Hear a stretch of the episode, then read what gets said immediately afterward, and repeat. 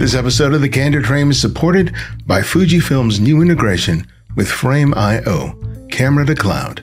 A new integration between Fujifilm and Frame.io allows transferring images or video to the web directly from your Fujifilm camera using C2C technology.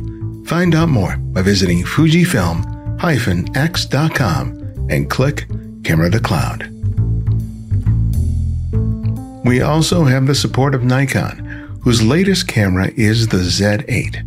It's a mirrorless camera that provides a small but powerful tool for any genre of photography or video.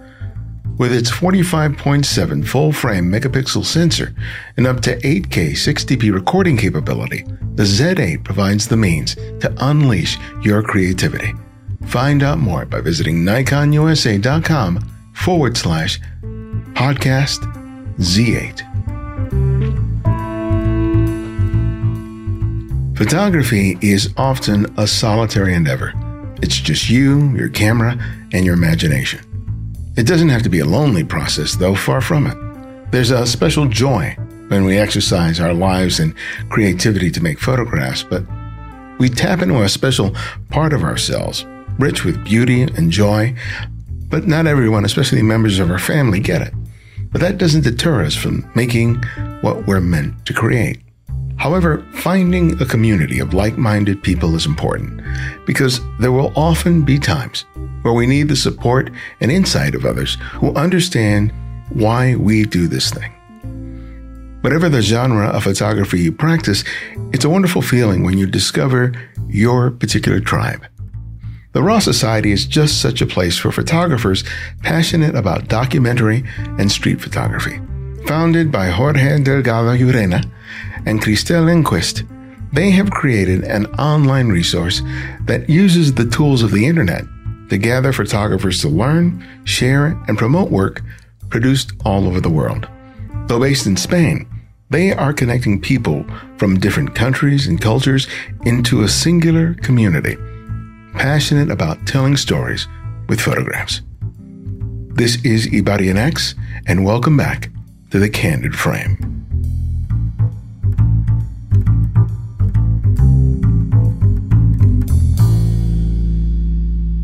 Welcome. Thank you very much. Very strange to it's hear good. you live and, and, with a face. I, I yeah, yeah. yeah. I, I, get that every once in a while. Yeah, I, I can imagine. We have uh, good but, friends in uh, the members of the Raw Society, the, especially Micah. He's a massive fan of yours. And oh, we told him. Uh, so if this is going to be out, hello, Micah. Well, it's it's it's it's nice. I mean, just being able to connect to, to different people, especially all the way halfway around the world, I think it's very cool. You know, it's definitely something very strange, and and I think it's part of the, what it's interesting about all of this technology stuff is that you get uh, through podcasts. I think it's very interesting. YouTube and these things, they are very powerful, and you don't you don't see it until something happens that someone in Kathmandu recognizes you and stuff like that, which is very weird. Yeah, I, I used to say that I, I, think I've heard from every continent except in Antarctica, and then eventually someone from Antarctica let me know that they were listening. No oh, way, that's yeah, amazing. Yeah. you probably were so, one of the first podcasts that started about photography, and, and I mean, I was one, well known, one of the first, yeah. but uh, there were a couple of other ones that were out before me. But in terms of this format where it was interviews, I think that I was the only, I was the first one that was kind of dedicated exclusively to conversations and not talking about equipment and gear. Yeah. Because at the, at the time I was working for um, several photo magazines writing about equipment all the time. Sometimes I got an assignment to write about, you know, tripods and I go, didn't I just write about these damn things? You know, but it was cyclical. Yeah. So I was, you know, I don't mind talking about equipment and gear. You know, I'm as, as much of a geek as anybody else. But, you know, when you're having to do that all the time, it gets to the point where it just gets to mind numbing. So, but yeah. sitting and talking about photography and being creativity, there's no there's no cap on that as far as I'm concerned. Absolutely. I think it's it's the more more interesting part of the conversation. And I've been following you guys, I think, for a little more than a, a year, seeing what you're doing, and and you know, there's no shortage of, of, of, content out there on, on photography, especially on YouTube. But from what I was observing, one of the things that I liked about the work you guys was doing was the community that you were building, you know, especially as you just mentioned, uh, the diversity of, of, of, the community that it's really from all over the world. And well, I want to talk about the work that you're doing with the Raw Society, but you know, we should start in terms of your own personal stories with respect to, to photography. How that how that start? So Jorge, what, what did you start? Well, I, I started photography very early professionally as well. I I did graphic design, so I was working as a graphic designer for agencies and studios and stuff like that. And because I liked it, and funny enough, after studying uh, graphic design, one of my first like internship was with a with a photographer, actually, a commercial photographer. The thing was the time where all the photographers were switching to digital. So this guy needed a studio assistant that would be able to manage Photoshop and stuff like that. So he hired me as an assistant, uh, as an internship. And, but after that, I went to work for normal stuff like agency and ads and things like that. Um, but I always got like hooked I, to the to the photography side of it, and I I worked as a, as a graphic designer for several years, but eventually um, I decided just to switch and to go to photography. And the first part, the, the first step was kind of easy because I knew companies and, and other agencies, so the commercial aspect of it was easy. Uh, but this whole thing, uh, what people know about my work is more documentary, street photography stuff. That was more recent, was about 2016, 15 that I did this whole change because of an assignment that we were to Nepal. And I, I left all the commercial, well, not everything. We still do some stuff that is commercial, but more in the rounds of, of what it's uh, documentary and, and travel photography and, and things like that. I, have talked to a lot of photographers who came th- to photography through graphic design. Yeah. Which kind of sort of makes sense, you know, because you're, you're looking at spatial relationships, line, sort of shape. Um, but why, why do you think that, at least for you, that photography seemed to be a, a, um, a good outlet for you creatively coming since, since you were coming from a, a graphic design standpoint? Well, I think that the, one of the things that happened, uh, the reasons why I why I did graphic design is because I was a, a graffiti artist when I was a teenager, like in the ah, nineties, and and and it was like a thing for for graffiti people to go to do graphic design. But at the same time, it was a big thing, especially for me, to document the whole the whole thing going on with with doing pictures of, of my friends and what we were doing. So I, I don't know if it's so related to the graphic design part of it or or these more early years trying to to capture stuff like for memories and and this kind of action because we were we were not doing all the time uh, like fancy walls. It was sometimes more like a teenager jumping into trains and and things like that. But um, yeah i think that that part of of of more dynamic kind of rush and a little bit of adventure kind of thing was was part of the appeal. Uh, and, and recording the events and memory and stuff was something that I liked since since the beginning since I, I was a kid. I think my father was an amateur photographer and he liked it a lot. So he gave me a camera very early.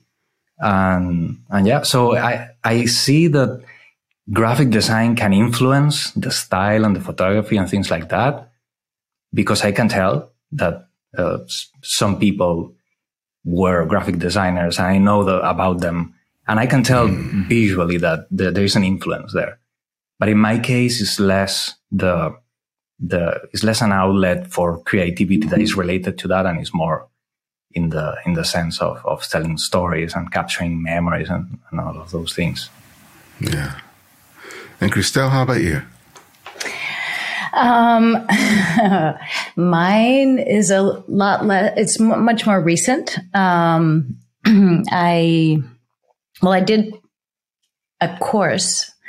Um, I d- attended Parsons um, back in the day. Well, no, they still have it, but so in, Parsons has a, a university in um, Paris as well. So I was studying a BBA there.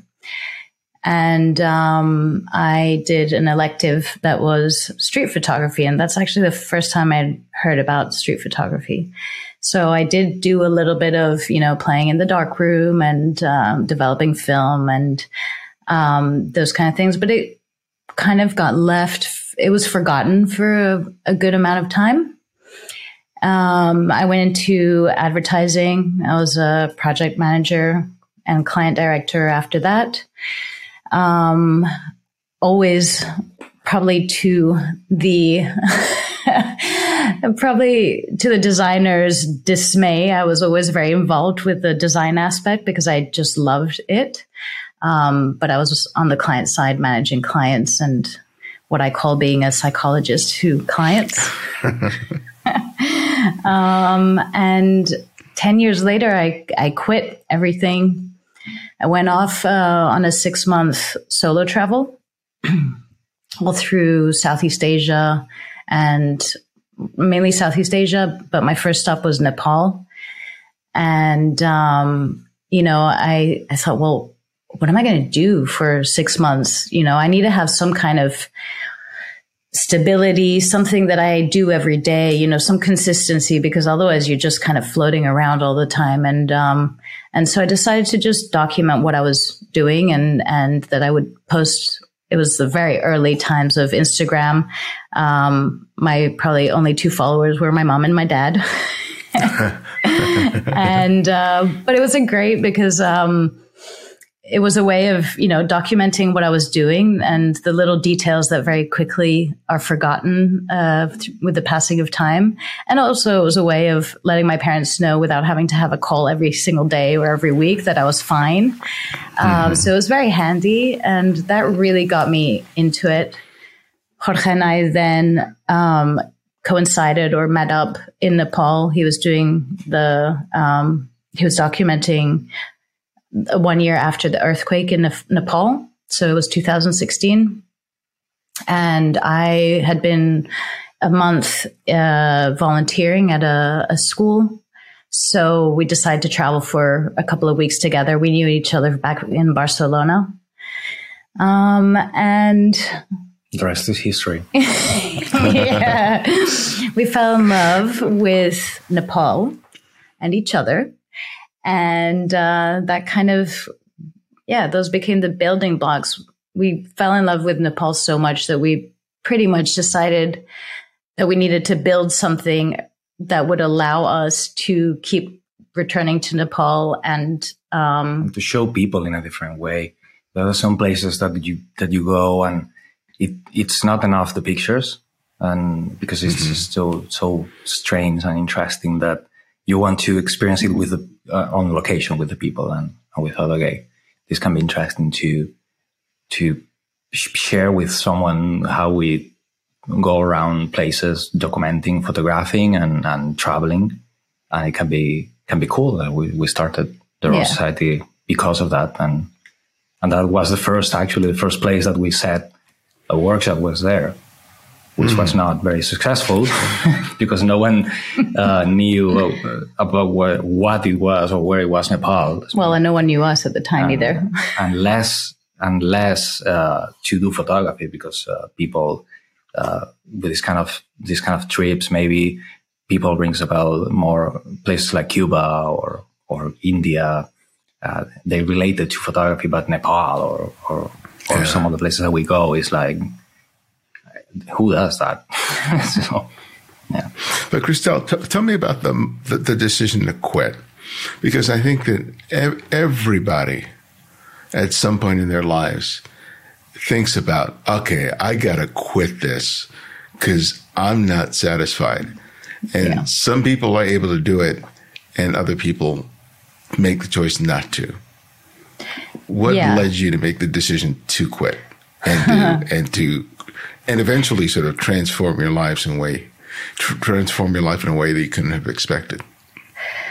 So in it was an it was a number of things that all kind of accumulated and led up to it, me saying that's it you know it's enough so definitely throughout the 10 years that i was working um, in advertising you know i so every so often have you know the, what i call an existential crisis of you know what am i doing here? Am i in my case I, i'm not adding to anything good to the world in the job that i do even though i love it. And um, and that started becoming more and more of a an issue for me. So these existential crises uh, would occur more often, and then um, I had a boss who was crazy.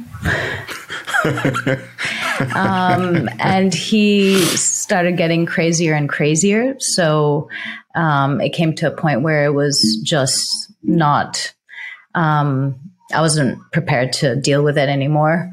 Um, and, uh, and a breakup. so all of a sudden, um, you know, I've, I'm tired. I'm not satisfied with, with what I'm doing and the, what I add to society. I don't have a boyfriend at that time. I don't like my boss and he's making it extremely difficult to like my job.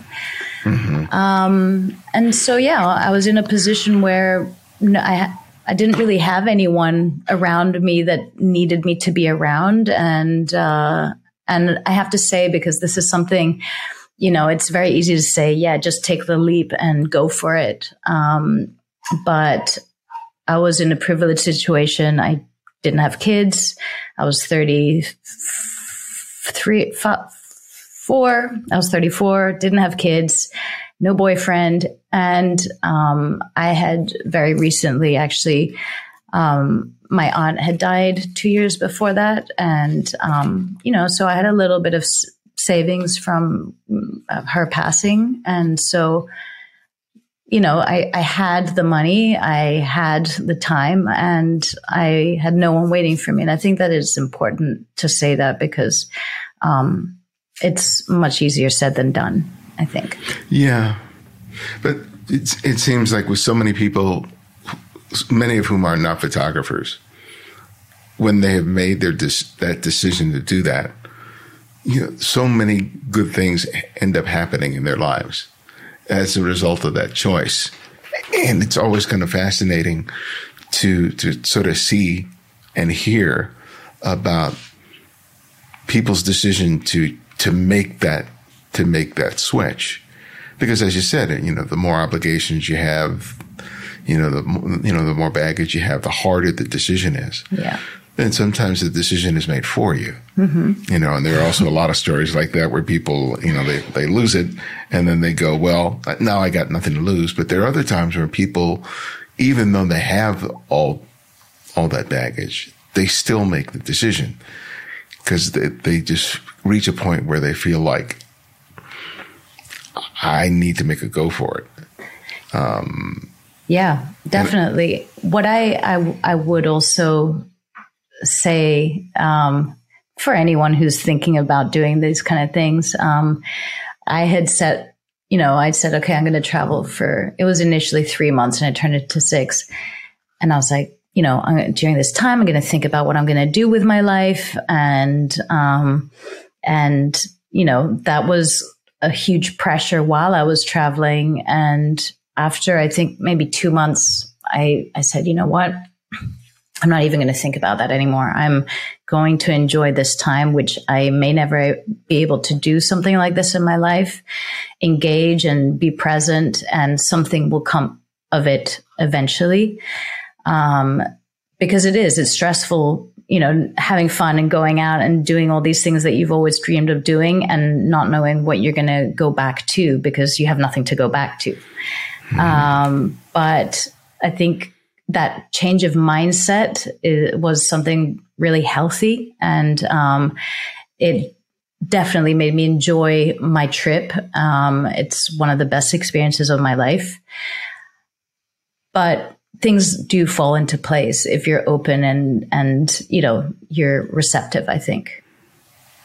Or have you had a, a, similar experience in your life where you decided to make a, a, shift and take a big risk? Well, not maybe not as big as Christelle. I would say that when I when I changed definitely from commercial to to reportage, it was it was a, kind of a risk because in commercial was the time where where if you were doing advertisement and stuff like that, it was good money and and reportage never has been fantastic because uh, it's, it's, how it is. But um, but I decided to do it anyway. So I, that being said, I have to say that I've been I have been freelance for for longer, and I was I'm used to uncertainty, if that makes sense. So. um, so that I think that if you if you start to freelancing uh, younger age, you're kind of more used to first of all, uh, when you start to do it and you are, you are 20 or 22, it's kind of, it's okay. Uh, nothing happens if I have a rough month or a rough three months and then everything will be okay. So you start to get used to that kind of dynamics. And, and when you change in a bigger way, um, you think about it because you have to, uh, renounce to, to stuff, obviously, and to, and to, bet on something that is going to be new and is going to be complicated. But, but the experience behind you helps you to, to, I don't know, to, to give less uh, drama or less importance to this, to these changes. I wouldn't be here if it weren't for him because I did have a lot of issues when I went to let's build something new together and have mm-hmm. zero um, you know, idea of what was going to happen next month and all that. And it's, it's thanks to Jorge, who's super level headed, um, you know, very sure. Whereas I was like up and down and one day it's great. And the next day things are falling apart. And he's just so consistent that, um, yeah, we, I, I sincerely don't think that we would have made it past, or I wouldn't have made it past a year if I didn't have him next to me. Okay, so, so spell that out for me because I think I'm getting it. It's like you, Christelle, yes. are looking at it going, where's the where's the rent money going to come from next month? Oh yeah, how are we going to pay this bill? Mm-hmm. Uh, where's the nest egg in case something happens to us? So, I, I you know, yes, Jorge is is um, I'm sure very uh, sort of positive looking forward, but he's also not fantasizing right? So what is it that he's doing that's helping both of you sort of persist on it? Because it's really easy when, when there's that sort of emotional dynamic that's sort of in contrast between the 2 mm-hmm. for, for, for things to just sort of like fall apart. Sure. The relation fall apart, and all of a sudden, saying, someone's got to get a real job. God damn it, you know. Um, so, and that's really difficult. Whether you're whether you're business partners or whether you're in a relationship with each other, that's that's a real that's a real challenge. So, how kind of spell out a little more how uh, how right. you guys ended up make it work? So, um, obviously, because of the less experience, um, you know, I would freak out much easier. So, and Jorge's experience, he'd be like, "This is normal. Don't worry about it." You know, we just have to continue. Um, and I think that one of, you know, I, I don't know if this is a female thing, but we doubt ourselves. We have a lot less of a, I think that by nature, we're less sure of ourselves um, and question more, um, question things a little bit more. And um, so Jorge did a lot of convincing of what we're doing is great it's worth it and it's gonna work, right? And I think through repetition that I started believing it as well. And, um, and so, yeah, it, it, it calmed me down in the moments where I, I really needed it to continue functioning. And, um, and we've had a couple of moments that have been critical of, okay, do we, push or do we stop? Um, especially the, I think it was the first and second year were really hard. Um, and then I think we both, you know, I think that the huge difference is we both deeply believe in what we're doing.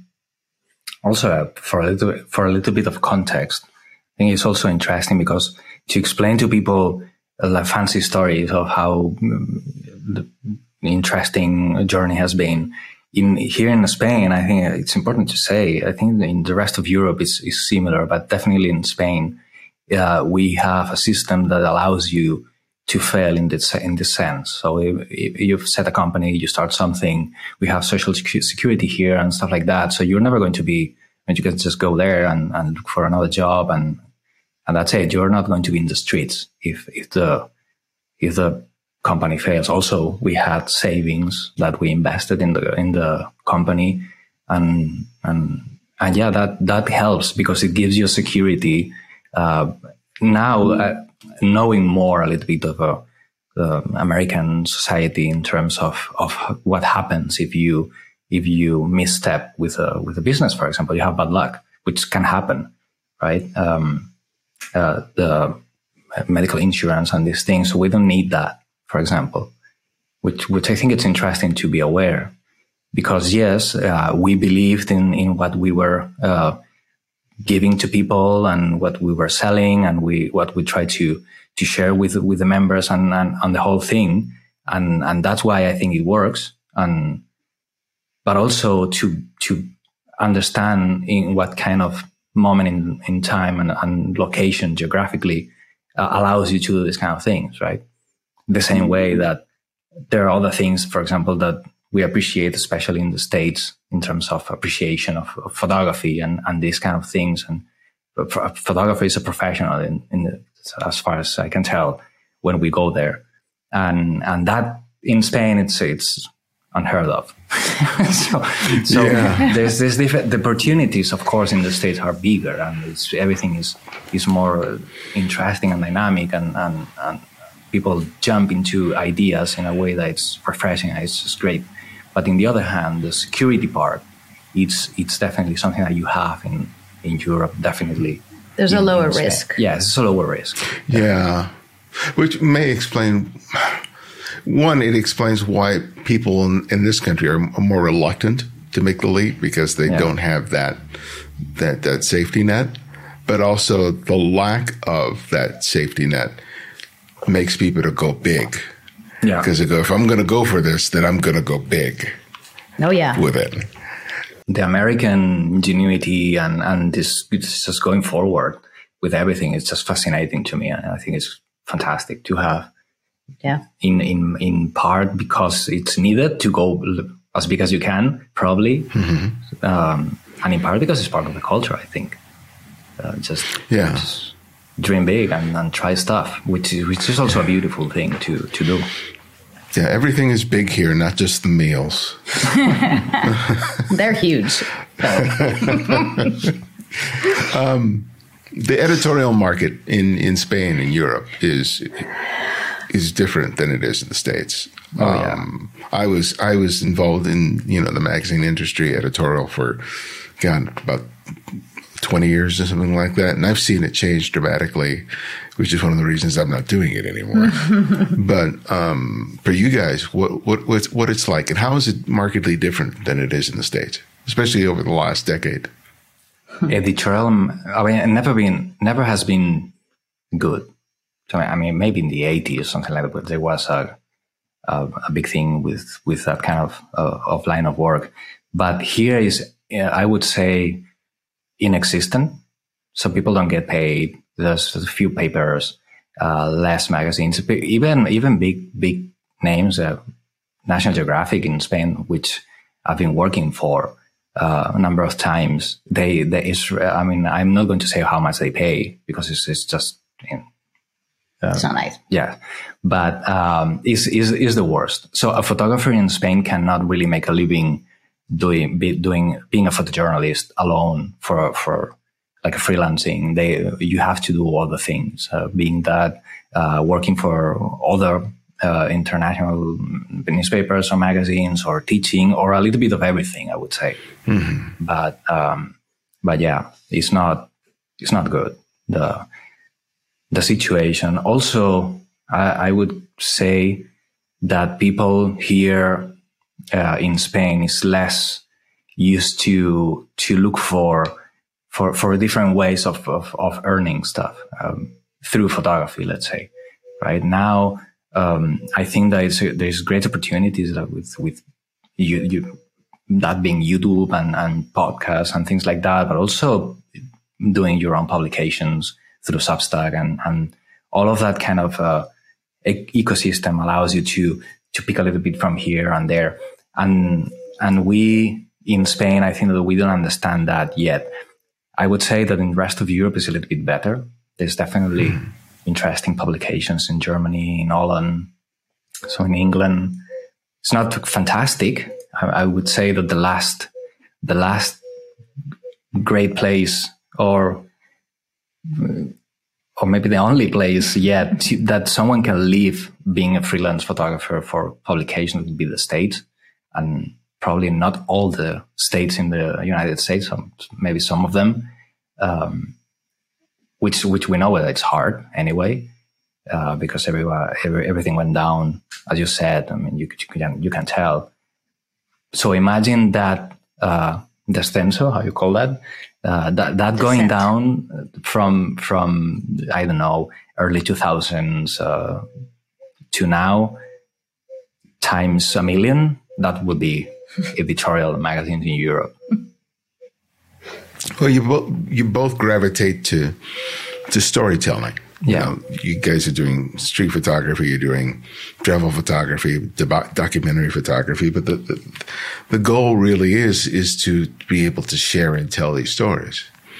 So with the you know with the market for editorial the way the way that it is, how do you sort of how do you sort of plan out not just creating the work, but getting it out there? What was this looking like when you were first, you know, making the effort to make this your careers? Well, when I was starting, um, it was it was easier because you could get commissions here and there. Also, early stages, I saw that there was there was it, it was important to mix uh, a, a, healthy balance between personal, maybe not personal, but interesting work, interesting projects, and commercial stuff. To to have that kind of balance, and I I would say that I started full time photographer 2007, something like that. Uh, and, and at that time that was, that was fine.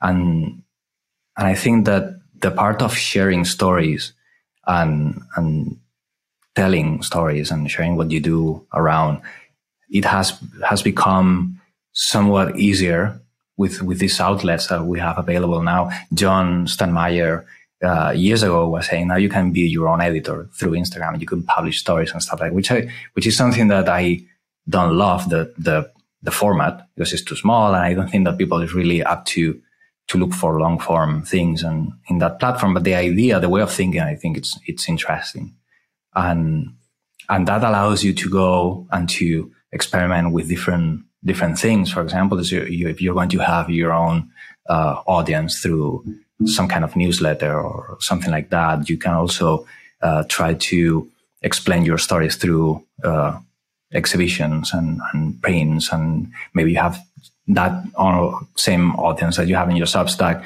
that are going to buy your your your books and and this kind of thing. So so that, that's something because I I also decided not to work more with magazines because it's just too much work for very little um, very little huh? return return and and not a great uh, not a great relationship. I, I remember having a fantastic uh, relationship with uh, my editor in National Geographic here in Spain, and he got fired. Uh, the director got fired for to get cheaper stuff, and I I they sent me a contract actually, which is ridiculous, and I th- I thought. Um, this is nonsense. I'm, I'm not going to work anymore with this because I prefer to spend my my efforts and to to spend my time doing something for people that's really going to appreciate what I have to say, mm-hmm. if that mm-hmm. makes sense, than just just throwing stuff out there and I'm not really having a real feedback.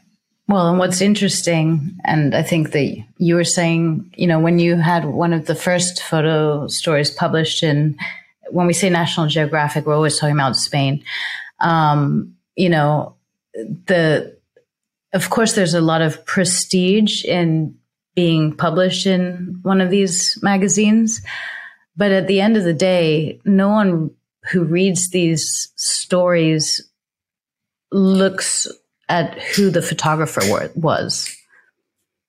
You get much more um, interest when you publish things by yourself, when you create this kind of organism or what did you call it? Um, the the environment around you that are there for your work and will pay attention to the things that you have to say. But being published in a magazine of any kind, no one's going to read the story and be like, "Oh, who was the photographer?"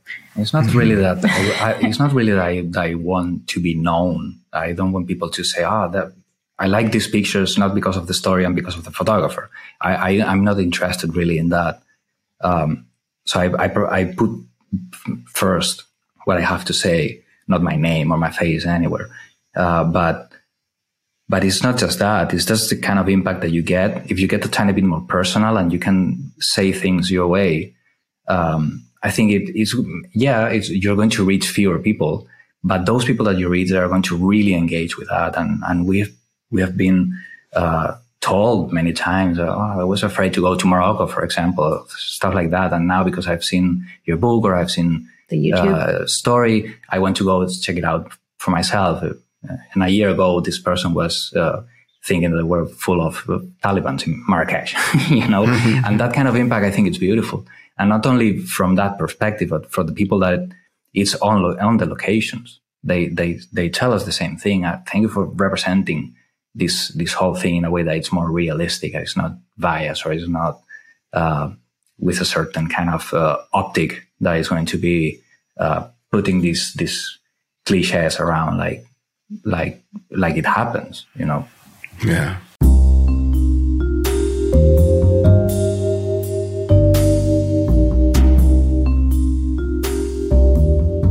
The new Nikon Z8 is a hybrid camera that helps you produce great stills and video without compromise. Its 45.7 megapixel full frame sensor provides detail rich resolution with amazing Nikon color. Its responsive autofocus accurate exposure metering, and lightweight design creates a pleasurable shooting experience that encourages you to go and make photographs. And for videographers, the Z8 provides up to 125 minutes in 4K UHD at 60p or 90 minutes in 8K 30p. It's the kind of camera that once you hold it, you want to go out and make photographs. That's because this camera is more than just a spec sheet. The design makes handling the camera and changing settings intuitive and natural.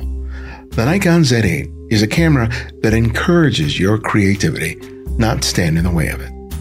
Find out more about the Z8 and how it can make a difference in your photography by visiting nikonusa.com forward slash podcast Z8.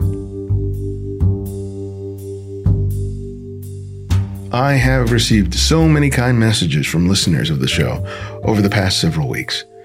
So many have shared the difference that this show has made in their lives and their photography. It means so much to me because I can easily lose sight of the power and the reach of this show when I'm hunkered down in this cave. Your support reminds me of how important this show has been and continues to be for many photographers all over the world. And if the show has meant that for you, but you haven't supported us financially, why not change that today? Your monthly contribution makes producing this show that much easier. Each episode is downloaded by thousands of people, but only a small handful support us financially. We can really do with your help by you becoming a Patreon supporter today. You can contribute $5, $10, $20 or more a month by visiting patreon.com forward slash the candid frame. By doing so, you help us to produce a show dedicated to great and insightful conversations about what it means to be a photographer and lead a creative life. Again, it's patreon.com forward slash the candid frame. Thanks.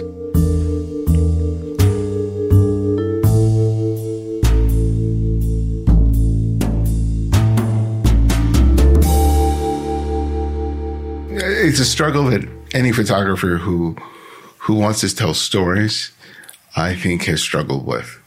Um, you know, W. Eugene Smith uh, who work for Life magazine, Bill Allard for National Geographic. Yeah.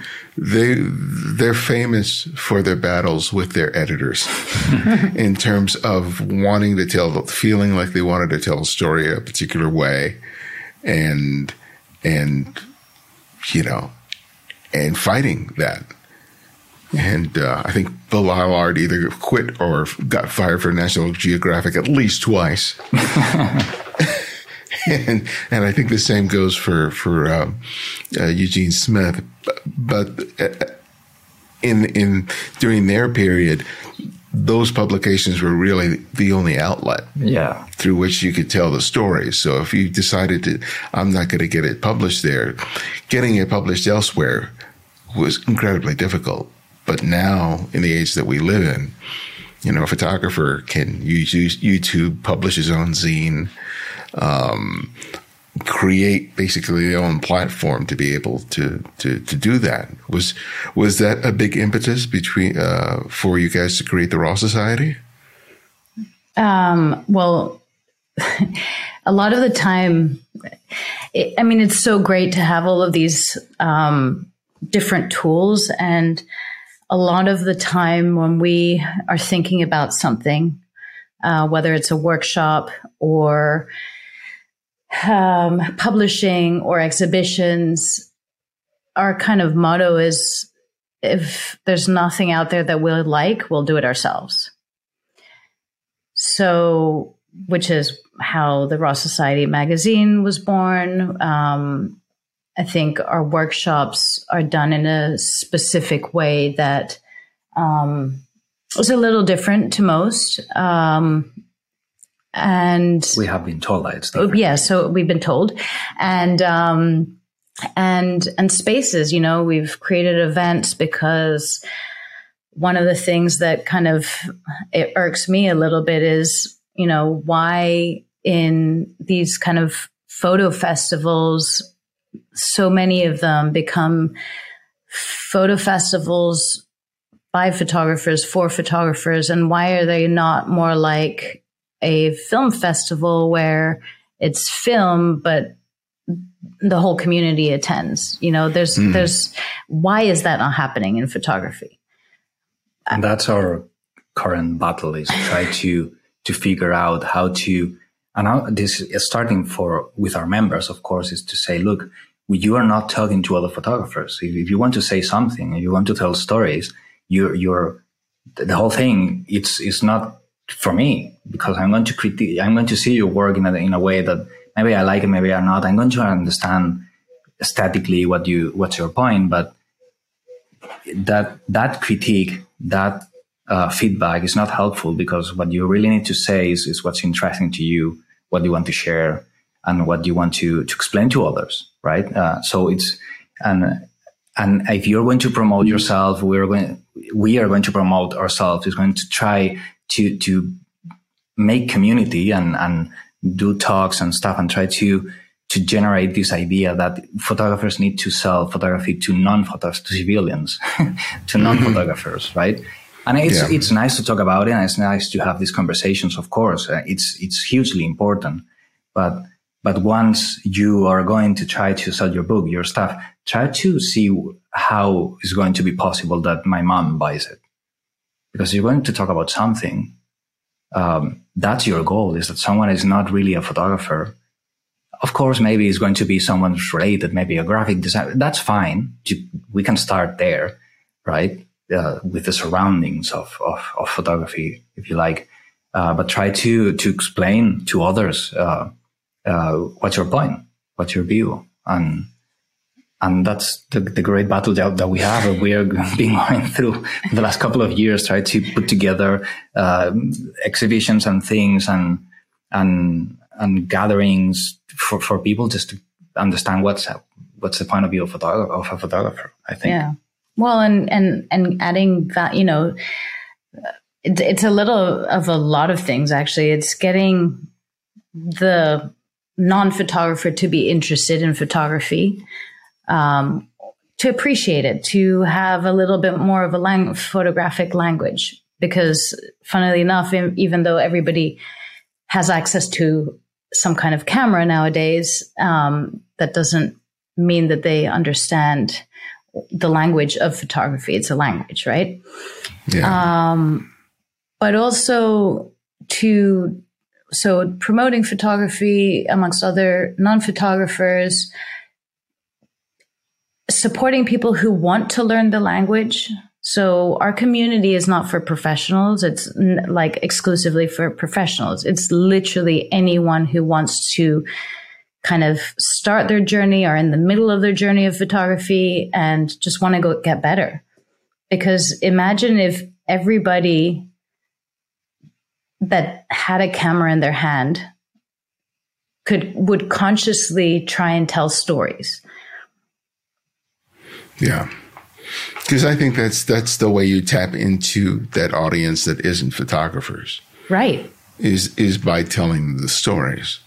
Right. Because that's what's going to lead people to want to look at the photographs and delve deeper. I mean, there are countless people that I've had on on the show that have focused on on really poignant, personal subject matters with their with photography.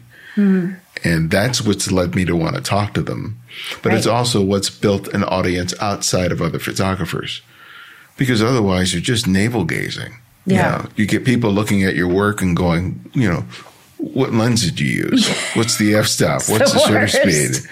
You know, and that's and that's the end of the conversation. Yeah. You spend all this time, all this effort, all this energy making these photographs, and if that's the level of discussion on it, and it never, and it's a picture that never sees itself to paper in the you know in the end, it never gets mm-hmm. printed, mm-hmm. and it's like, what are you spending all your time, your energy, your life creating something that has really no consequence beyond you know, yeah, beyond that kind of discussion. Um, so yeah, I can understand the, um, you know, the challenge that a lot of people sort of face in terms of being able to sort of quantify that for themselves. And I think a, a, a big part of it is this discussion of people, especially uh, people who are coming up in photography who are really concerned with their style. How do I get a style? You know, hmm. what's my style? How that, that, that, that thing that there's somehow some aesthetic. And I think that this conversation is, is a good opportunity to make the point that it's, it's not so much what your style is, is what story are you, do you want to tell? What story are you uniquely, uh, able to tell? Yeah. Right. Because I've had conversations with people who have either, either been caring for, um, um, an adult, you know, a parent who's in Ill, Ill, health or has Alzheimer's or some other medical element or a child who has special needs. And that work, when it's gotten out there, has created such an audience and an impact with that audience. Mm-hmm. But it, it was, these were these were photographs and stories that only they could tell. But yes, and then they discovered there are other people out there who have shared similar experiences. And that created, you know, a dynamism around the work that wouldn't exist if you were just sharing the work amongst other photographers. Absolutely. But I think that, hmm. but I think that most people, including myself, often think about my life isn't that interesting. Mm-hmm. Right? I don't have an interesting story to to tell. But let me but challenge you're encouraging you. people then. Let me challenge yeah, well, you. Then. Okay, so I think that it's it's. I agree that the personal becomes really uh, interesting because you have a unique outlook on on that subject, right? But I don't think that it's only limited to that. It's really finding the things that interest you. Mm-hmm. Because those are the things that you're going to be emotionally engaged with. And that's where this famous voice will probably come out is because you're engaged with something. So looking for stories that are just going to be, I don't know, um, headline, you know, the big stories that are going to sell. Like thinking about it that yeah. way is probably not a good way. It's probably better just to say, okay, what are the things I'm passionate about? right or intrigued with. Or intrigued, yeah. Um, you, you, were talking about Gene Smith, uh, and one of the most famous essays, because people tend to look down to stuff like street photography, for example, for, and it's for a good reason, because people tend to look for it's it's it's easy to do. You go out to the street and you can do it, right? But uh, people start to look for just characters and funny things that are happening, or simply static stuff. But you can have a voice and you can you can say something about what you see in, in, in your street, in your corner, in your neighborhood, something like that, uh, or in a, on your own city. And mm-hmm. going back to to Smith with a with a Pittsburgh project, that's a street photography essay, basically, oh, in, yeah. in the foundation of it, right? And it was his his own big problem, but now is one of the most famous and quoted essays in the history of photography uh, in general, not just street photography or documentary photography or anything like that. So I think that you have an intention behind this is photography in, in Spain, José Manuel Navia, that I'm a great fan, has says photography is not who knows how to operate the camera. Photography is who has something to say, which I think is very interesting because you can just, you can, you can say stuff from a, from an observational point of view through stuff that you see in the streets, but you have to think about and you have to have certain knowledge. Um, and that's going to become something a little bit more, more, in, more interesting for someone. I don't know who, I mean, lots of people that we are not aware, I think. Uh, but um, for, for, from where you come, the intention behind any kind of body of work that one produces is is is what makes it interesting for yeah. for someone. It makes personal. So you have very a variety of different facets in the Raw Society. You have you have the magazine that you mentioned. You have the workshops that you're doing. You have these um, critiques that happening. You know, you're doing a whole lot of different things um, in here. So sort of explain what the, the dynamic is and why you have all these various components. You know, what's, what's sort of the goal that you're hoping for the members to have as being part of the, the community? It's a good question because it's hard to it's hard to answer to be honest. It's, uh, it's it's the kind of stuff that even people that becomes a member is like, oh, I didn't know that you, you guys were doing this thing and this other stuff, and and I don't, th- I, I started not to think too much about it. I think that we propose things and we offer stuff that we think that is going to be useful for, for anyone that wants to express themselves, if that makes sense. So it's not really that we want to put together things that are going to make you the best photographer in the planet. Is that mm-hmm. you know, at certain stage of your, or your career or your hobby or whatever it is, there's going to be certain things that you want to know, you want to share with someone else that ne- needs to be understood by someone that speaks the same language. And, and some of those things are going to be workshops on location for very different reasons. And, and we choose specific places for different, uh, for, for different reasons as well, right? We go to Cuba, you want to, um, I don't know, uh, perfectionize aesthetics and to practice things because it's relatively easy to do photography in Cuba and it's very photogenic and, and all of that. We also to, to Nepal, on the other hand, to do more like a more storytelling, or documentary-esque, if you, if you want, because you need to immerse yourself a little bit more in the, in the culture and to explore a little bit more. There's, uh, there's definitely a, a language barrier and things like that. So we, we decide to go to different places for different reasons. But also there's just people that needs uh, to have a honest feedback and which, which you have seen probably in the grid house and, and, and these things that they, there is a need for, for honest feedback for people. Mm-hmm. And, and we try to offer that in a community that everybody is going to feel safe and they can share whatever they, they need to do and everybody, um, shares their, their, their opinion and their point of view. And, and of course, uh, who is a little bit more experienced. And that's my role there is, is to, to try to, to guide the members through, through what, whatever are, are they going through the project or, or some kind of sequence or something like that. And the magazine started because we wanted to gather all of that and a little bit more from collaborations with people and try to, to put this talent that we have, that it's very big, to, to, share, to share with people that are non-photographers precisely. Um, and, and so they have a place to, to tell their stories, their point of view, uh, from stuff that is super different. Uh, someone, uh, that, uh, her grandma was, uh, in Nazi Germany and for, to someone else that has been going to, uh, Cuba to explain the black, the black market in, in mm-hmm. Cuba. It's, it's very varied and, and we have interviews and things like that. So long story short, I tend to ramble as a good Spaniard. Um,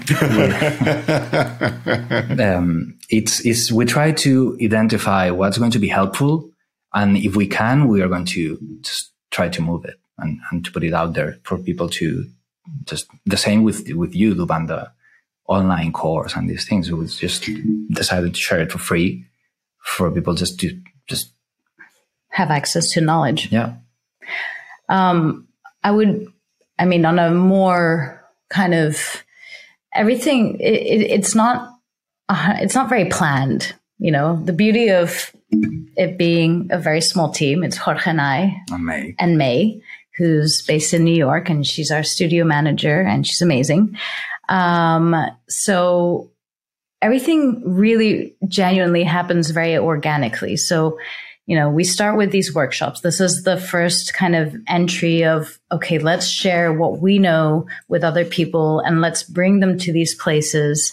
And because we've been there and we've been able to create these relationships with the locals over there, let's immerse them into this and let's explore it through photography. That's kind of, you know, first step what we found, even though at the very beginning, you know, it, it took a while to take off, um, was that we were getting a lot of people who were coming on more than one workshop. And that, you know, we had a very, very small community, but they were very enthusiastic about what we were doing and would come to one, two, three workshops.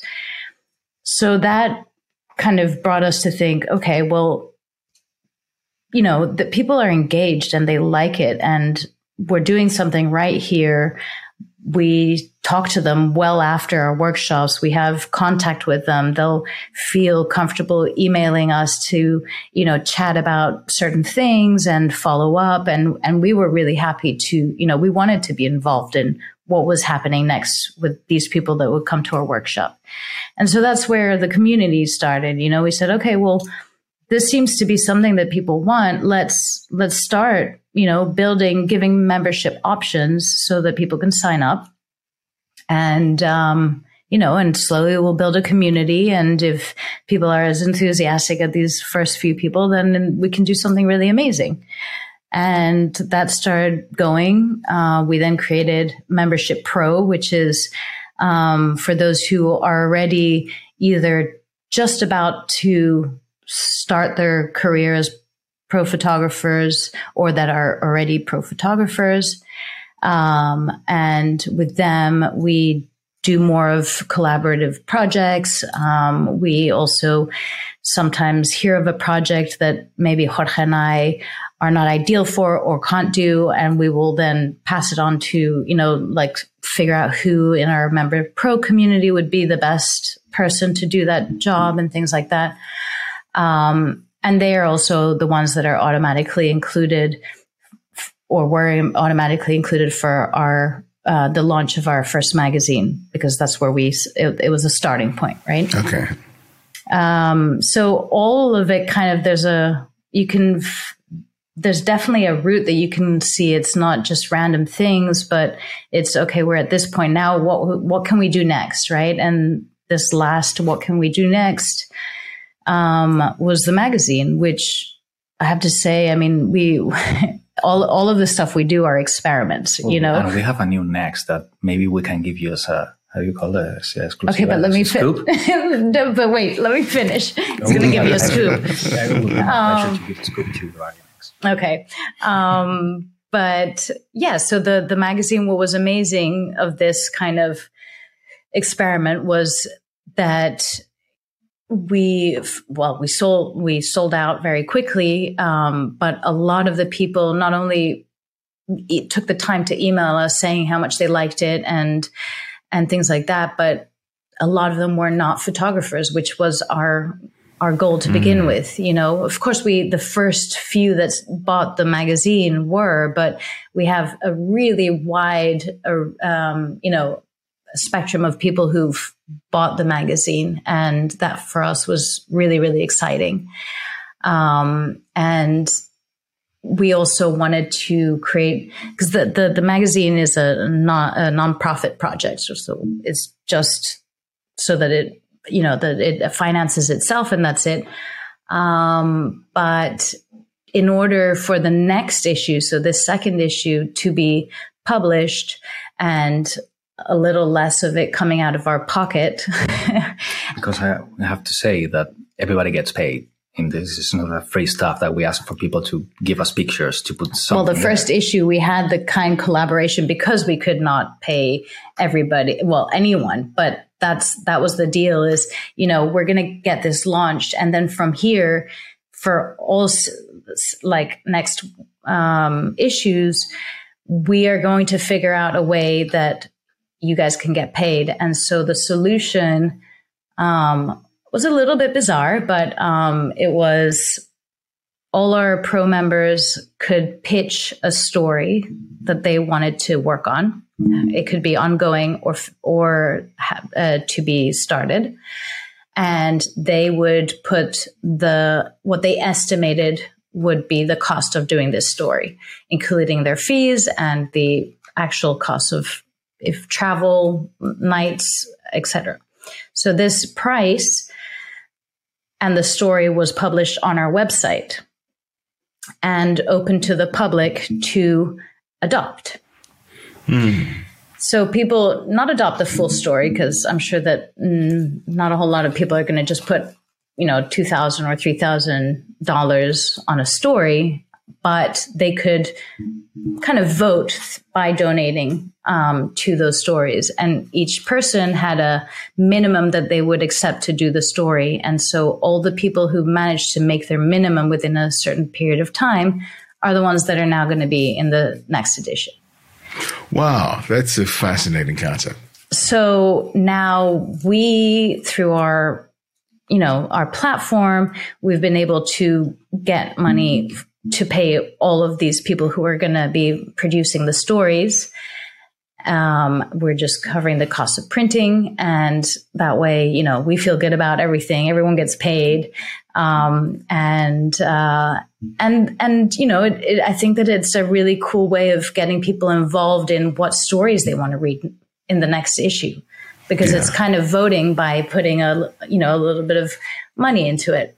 Mm-hmm. Um, and, and so we want this to be a collaborative thing. We want people to be like, oh, I'm actually, I'm really interested in knowing more about, um, I don't know. Um, and the variety of the stories of yeah. the next issue are just fascinating. We have story about the transportation, the bus transportation in Mexico.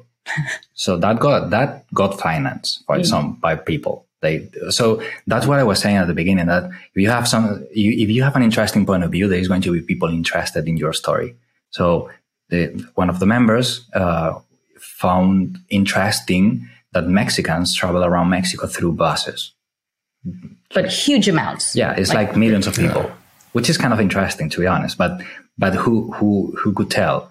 So that got uh, one of the first one actually. Yeah uh, cover the whole the whole cost of the of the thing. And uh, we have I don't know, it's, it's, so strange. We have Nick Brandt, for example. That's uh, uh, we have an interview with him. We have uh, your story, which is fascinating. It's about uh, addictions and alcohol addiction. So it's very varied. Yeah. Well, I enjoyed the first issue. Um, that that that the first story on on the the peso dollar issue in uh, in Cuba. That was great. I've heard about it, but I've not read something in in as much detail as that. Sort of yeah. sort of spelled it out, you know. And it was like great, and the images as well, which is beautiful. And I have to compliment you on just the, the quality of the publication. Uh, Thank as you. my dad would say, nice paper. you hear that, Rob? We don't want to change the paper. Our designer was like, Do you want to change the paper? I was like, No, I love the paper. yeah. um, but that means a lot coming from you, knowing that you've got a lot of experience with that. Um, and yeah, we're we're really proud of it. I hope that we can continue for many more years and keep doing the stories that people are interested in. Um, and, and expanding in, yeah. in ideas and in, um, and in involving people um, to to to learn the language and to see what happens. I think it's it's interesting and it's beautiful. How is how is your collaboration with each other, but especially with the work that you've been doing with with the other photographers?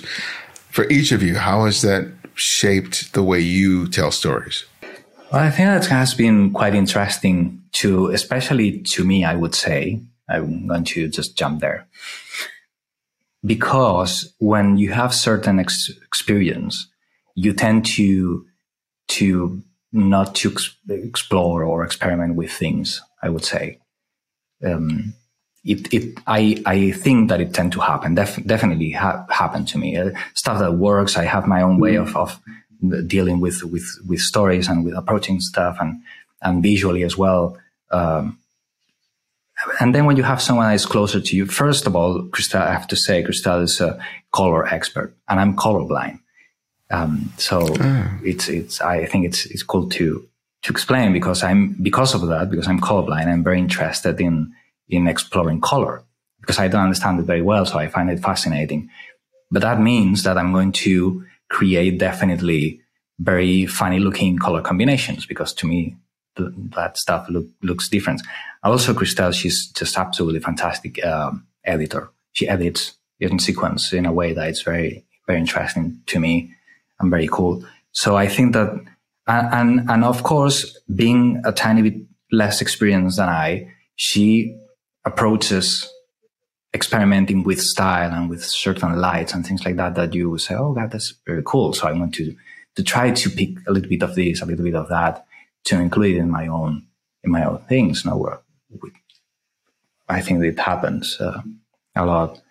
Um, and the same happens with the people we collaborate with yeah. uh, within our community. You know, it's it's so enriching for the same reason Jorge was saying is, you know, you first of all, we're constantly sharing the work and we're talking about it. And, and so when you see that someone's approached something one way, um, and, and we're very, you know, we do the thing, you know, we photograph in a way, but in no moment in time do we want anyone else to do that same photography. You know, we love that mm-hmm. there's ver- variety. And as you could see in our magazine, there's very varied kind of photographs. We don't want everyone to be doing the same style. That would be really boring, right? So, um, Stephanie Dupree, Ruth, who you mentioned about the Cuba um, story, she's got a really like killer style that has nothing to do with us. And we love, you know, it, chatting about her work and our work because it's so different and and you get ideas from each other and can feed off of each other in a really interesting way and you get a little bit slap in the face sometimes because, for example, I've been preaching not to shoot from the hip for years, and then we become friends with Ed Kashi, and he starts to, and he published a book that it's all everything is shooting from the hip. Well, so not I, necessarily right from the hip, but yeah, yes. but you you know what I mean. Yeah. So, and I have to say, oh fuck, if he's he's he's doing this. I mean, it can be interesting, um, and we we talk about it. But um, yeah, it's it's definitely cool to to share stuff with other authors in a way that it's always going to influence you. Maybe not how someone uses black and white or or certain lens, but how they they approach the creativity aspect of it. I think it's interesting. Yeah. Well, my last question for each guest is I re- ask them to recommend a photographer for our listeners to discover and explore on their own. And it can be anyone someone you've long admired or someone you've recently discovered. So who would that photographer be and why? And why don't you lead us off, Christelle? Oh man, I was going to say let Jorge go first. I need to think for a second. And I know that he definitely has the answer.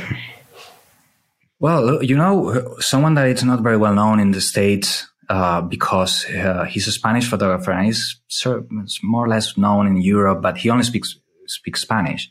But he's a master, and and I think that it's, it's interesting to share stuff from where you are. I am going to say José Manuel Navia. I will send you uh, some link or something because it's, it's it's a very Spanish name. um, but I I love the, this guy. Uh, his photography is just brilliant. I and I like a lot his perspective and how he he uses places to tell stories. Uh, this I don't know if this quote is very well known in in, in the states that if si las paredes hablaran. Uh, if walls would speak, yeah, is that something that yeah. they say in the U.S.? So this guy yeah. knows how to make the walls speak, which is very cool, oh, too, wow. my opinion. Nice. Oh man, I don't know if I have the answer yet. Um, to say I knew that you were going to ask this, so I myself. I like to be more uh, spontaneous. Well, since we have been, you know, I'm going to something that's quite out of what we do. Um, and that I've recently discovered and very quickly added to our second issue of the Raw Society magazine um, is Nick Brandt. Um, he really, I, I love I love his approach in terms of concept in photography. You know, he always has such a strong concept behind his images. Um, it's, I think, and especially, you know, um, with animals, I, I think that it's hard to be different because you know, it's an animal and how do you get people to engage and what he's done and, and it's successively gotten, I think, in my opinion, more interesting. His journey is, um, is the concepts behind his work. You know, how do I portray an idea through photographing animals, animals and humans, et cetera, et cetera. And, and how do I make that have impact and create change because that's i think one of the big things that he is trying to do is you know create change through his photography. So i really really enjoy his work. Awesome. Well Christelle jorge thank you so much. It was really wonderful to to get to know you better and uh, i'm a great fan of your work and I, I wish you great success with it. Thank you very much thank you for having us